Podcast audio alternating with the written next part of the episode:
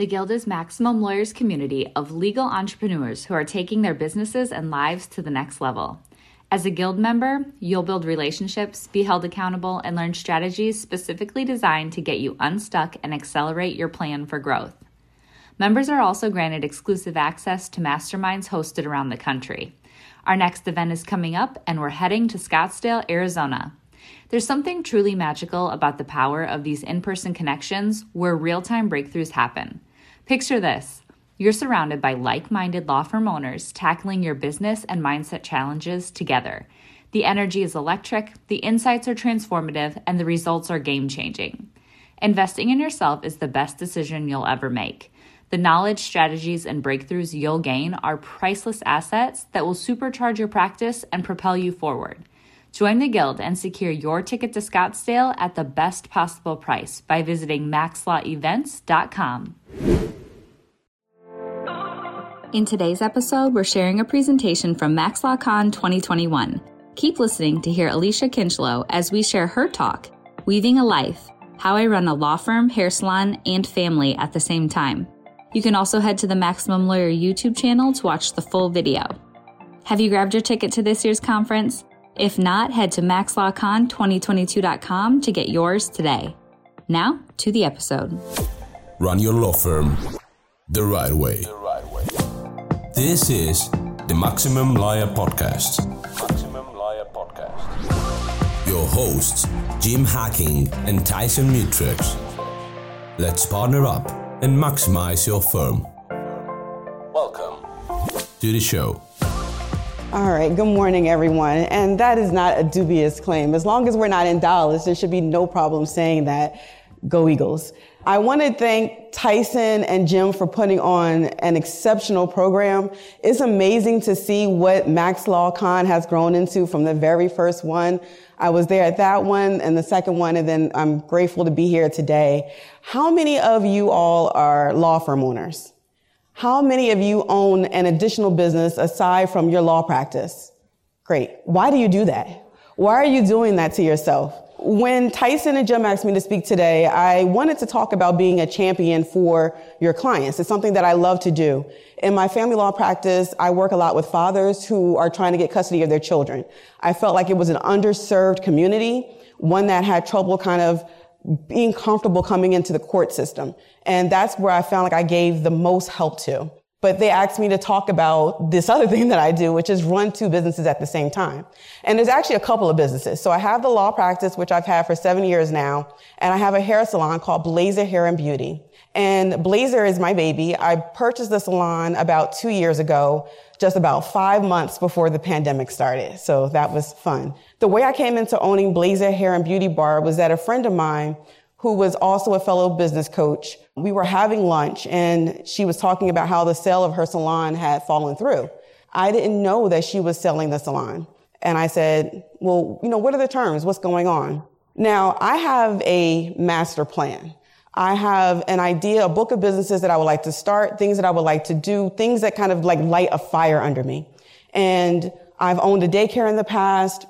And the hair salon was part of that plan. So this was an opportunity that kind of came out of nowhere, but it was a great opportunity. The salon was a turnkey business. There was a book of business already there. There were six employees already there. She had been running it for about seven or eight years already with two locations. It was almost a no-brainer. However, I am not a hairstylist. So there was definitely a learning curve. But again, it comes back to this, why do you do it? Why are you guys business owners? You can work for someone else. You can work for the government. You can not be a lawyer and maybe be a lot happier than what you are at times. Why do you choose to do that? I choose to run businesses and own businesses because I like the creation that it gives me. I like to be able to help people. It fulfills the idea of my whole self. And that is why I do the things that I do. I'm going to tell you a little bit about some of the pillars that kind of drive me as an individual. One of them is the concept of magis. If any of you are Catholic or Jesuit, you understand what that means. The idea, it's a Latin word that translates into more, better, fuller. In addition to having a law degree, I also went to business school and I earned an executive MBA. And I did that because at the firm that I worked at previously, I was promoted to managing attorney and I saw that there were gaps in the skill set that I needed to be able to do what I was doing. And so when I went to this executive program, it was an 18 month program, very intense. And the last leg of that was to go to a trip to Asia. And again, being in a Jesuit school, we talk a lot about reflection. We talk a lot about this concept of magis. But on that trip, something happened. And it was something that helped me to understand who I was as a leader and who I wanted to be as I continued to grow up. We spent the first leg of the trip in China. We were in Beijing, Shanghai, Suzhou, and then we ended in Tokyo. And in Tokyo, we were meeting with an insurance company. We were on the 24th floor of the building, and all of a sudden, the earth started moving.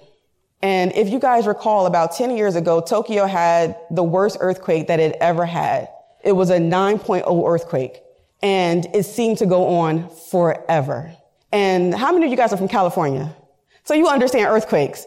So you probably understand what a 9.0 earthquake might feel like. It literally went on for six minutes. And as we're in the building, the blinds are swaying back and forth. You look out the window, buildings are swaying back and forth.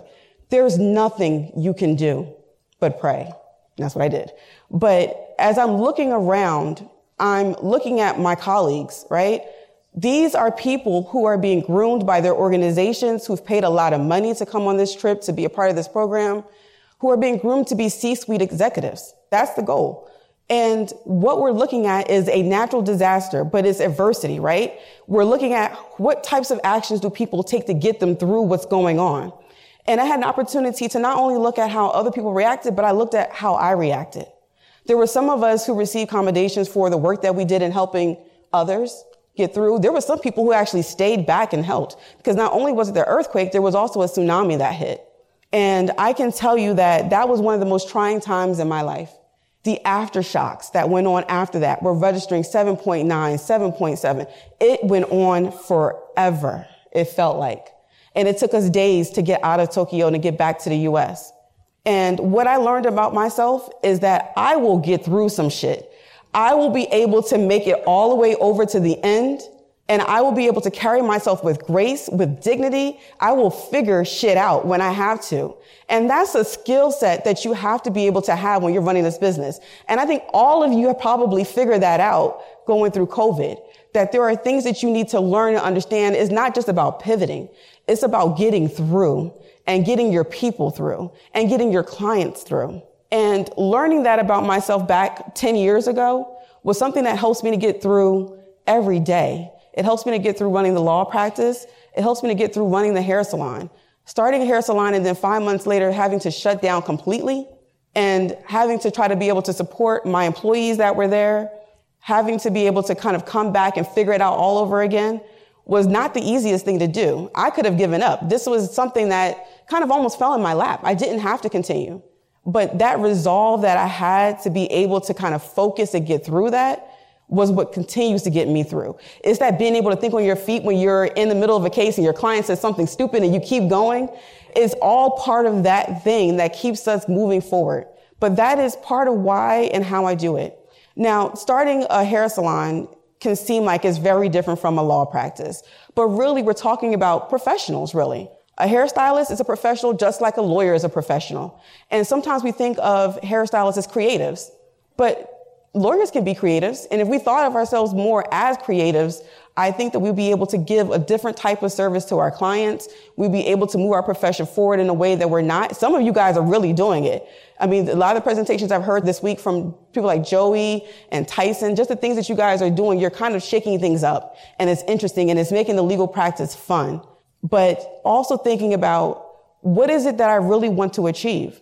Every person that I've ever interviewed from back when I, I was managing a law firm from one employee to 140 employees, when they sat down with me, when they had a review with me, my goal for them is always that you will have been better as a professional, as an individual, as a human being, hopefully, for having come into contact with me. That I know that you may not stay with me forever, but my goal is for you to develop and to grow, for me to learn from you as well.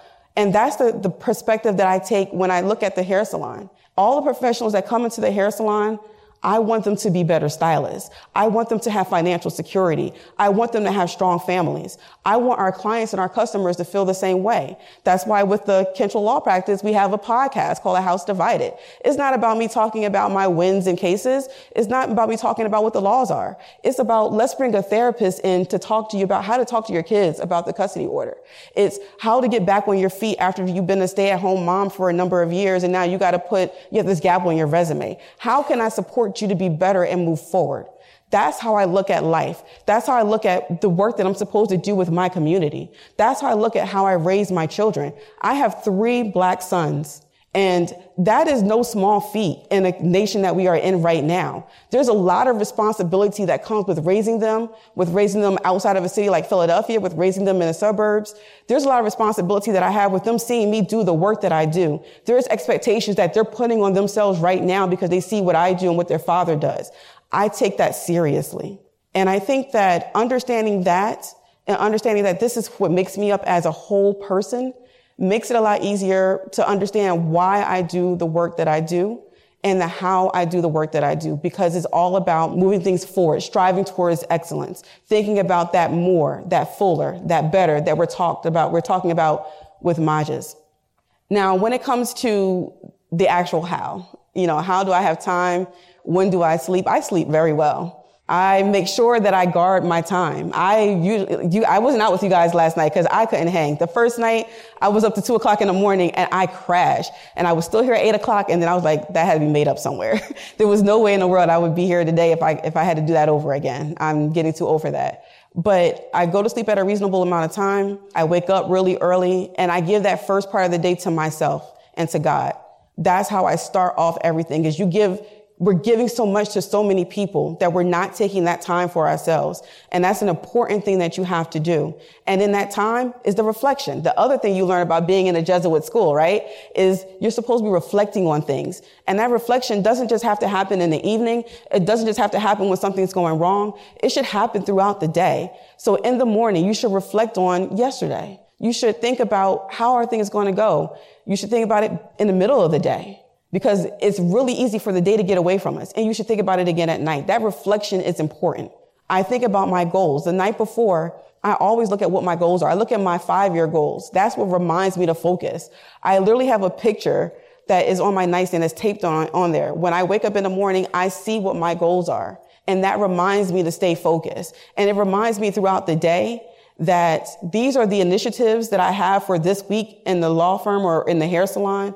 And that I need to make sure that I'm moving. I can have a deposition or I could have a hearing that lasts all day and not realize that there were two or three other things that I needed to do either for myself or for my family.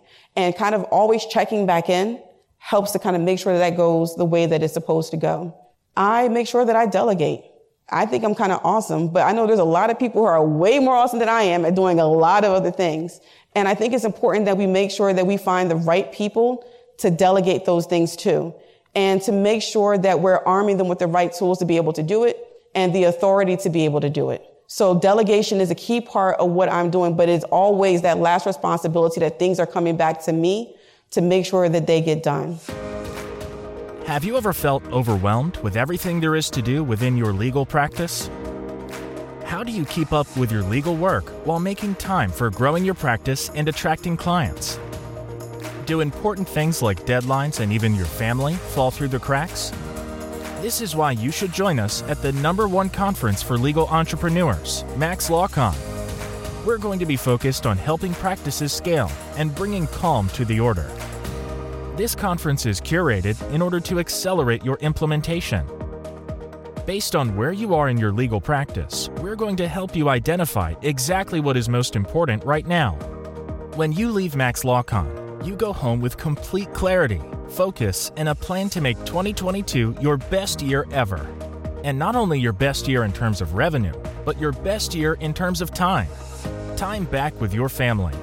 More time to do the work that is in your zone of genius. Only taking the clients that you like. And more money in your pocket. It's all at the Maximum Lawyer Conference. Max LawCon is a two day event on Thursday, June 2nd and Friday, June 3rd in St. Charles, Missouri.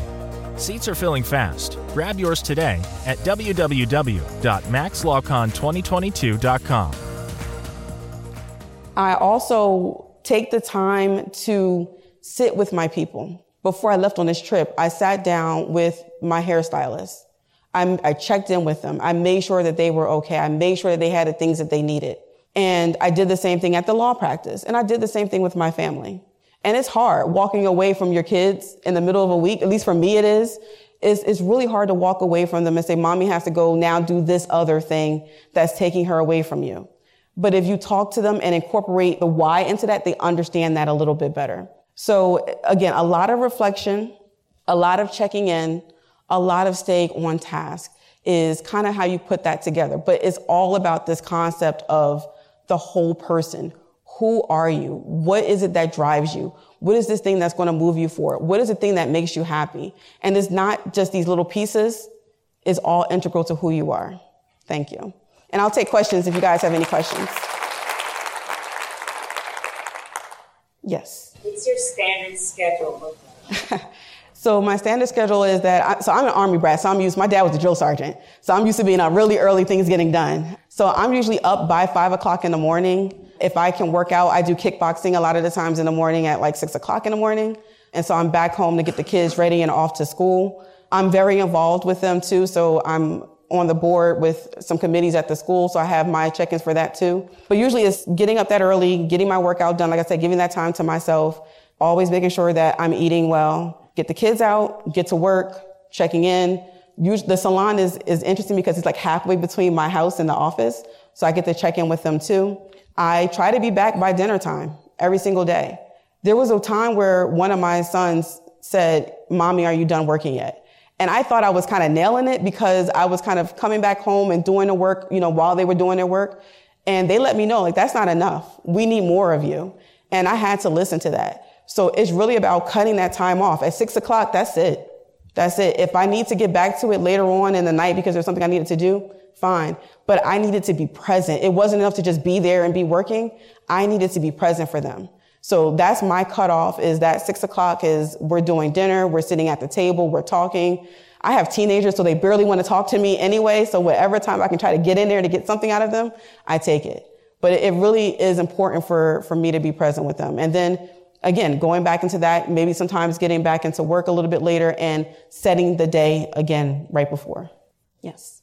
Um, any advice on sort of overcoming this mommy guilt that we have as business women and yeah. you know we want to be everything to everybody else. So um, I know you personally and I love you, but any for, for us that dealing with this mommy guilt. The mommy guilt and daddy guilt, I don't think ever really completely goes away. I think the responsibility of raising children is such a big thing that it never really changes. But I think that you have to give yourselves grace. And that's one thing I didn't say that I'm always kind of preaching to people is that we need to give ourselves grace. We're doing a lot of things. We're working for a lot of people. We have a lot of responsibility on us, but we have to give ourselves grace. But like I said, the more that you can do to be present when you're with your kids, put the phone down. Don't take the call. You know, talk to your kids. Like have real conversations with them. Go to their sporting events and, and maybe not be on the laptop while you're there. You know, you have to give them that time. They remember that. And it's easier to say than to do. But that's the thing that I think I've been practicing a lot of is that wherever I am, whatever I'm doing is to be fully present in that thing that I'm doing. If I'm here listening to your presentations, I'm trying to be fully present at that. Because what I'm doing is if I'm not doing that, I'm taking a little piece here and a little piece here and I gotta make it up somewhere else on the end. I might as well do it all while I'm doing it and then not have to make up a little part later. So I think being fully present when you can be present, setting those things that are family things. On Sundays, we do cinnamon rolls every Sunday. We've been doing this since my sons were like two. That's our thing. It's cinnamon rolls on Sunday mornings. And, and, and they know that. They have their one meal they call the Kinchloe Boy Special. They know that. They know they're going to get that on Friday. And, and that's what they ask for. Those things that remind them that they're part of the family, that they have your time, your full attention, is I think the way that you get over some of that mommy guilt. I'm leaning heavily on my wife right now to take care of my kids. She runs a huge job. How do you work that with your husband? Does he help out on your businesses at all? Do you have separate professional lives and come together with the family? Yes. So my husband is a director at a pharmaceutical company. So he's been very busy throughout all of COVID. He never stopped working, whereas I was in the house and with the kids and, oh my God, homeschooling the kids, which was crazy. But it's a lot of communication. We've been married for almost 15 years now. And it's a learning curve too, you know, understanding myself, understanding how I communicate, understanding him and what his needs are and how he communicates, which is, you know, not a whole lot. but is it's I think it's just about having those conversations and taking a step outside of yourself and understanding that what you might hear is not a reflection of you, but just a reflection of what they're going through. But you have to have those conversations. And sometimes if it's just give, take some of the responsibility, say, okay, these are things I'm going to do. And without, and without her having to ask, it's going to get you a lot of points. But if you take some of those responsibilities from her and you own them and you take off some of that mental load, it's going to help a lot. Because that mental load that we carry as mothers is one of the hardest things I think about continuing to be able to do all the rest of the things that you have to do is remembering every single thing. Take the doctor's appointments. Take that off her plate. Whatever you can do to help out without her having to ask or having to think about it is going to go really far. What's next? So, what's next? I can tell you this. I, there is something, there's a project that I'm working on that's very near and dear to my heart. So my family grew up in Philadelphia and a part of Philadelphia that is, is gentrifying right now. And my grandfather, you know, was very proud about moving into that neighborhood. And through some issues, we lost the family home. And part of that project is really doing a lot of research on that. And if I have my way, we'll be coming out with a docu-series about that particular neighborhood. So that's a big project that I'm working on that's behind the scenes. If any of you guys have seen the North Philly Cowboys, the movie, that takes place in that neighborhood. So that's my little project that I'm working on right now while in my spare time. Talk a little bit about how you stay on task. You talk about checking in, being home at six. What happens when you get the call from a client? You know, something that the day off, some emergency call, some ladies, family call. Yeah. How do you, and how are you able to maintain that focus? So, you know, sometimes Can it I- happens, right? The question is, how do you stay on task? You got other things going on. I'm just Yeah. repeating the question. Yes. Thank you. Thank you.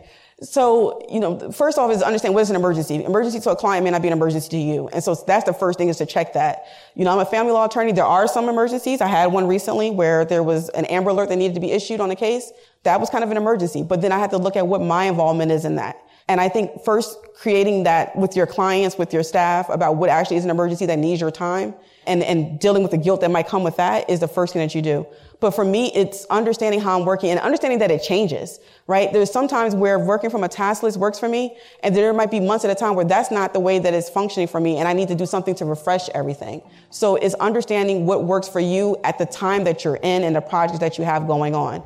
So might be a whiteboard this week that shows me everything that's going on. It might be my task list. It might be using an app on my phone, but it's kind of always consistently changing it to the thing that's actually allowing me to be more effective in the things that I'm doing. But for me, it is a constant check-in because it's easy to get distracted, especially when you have so many things that you want to do or that you are doing. It's easy for me to get distracted. So I'm constantly checking in on what was I supposed to do today?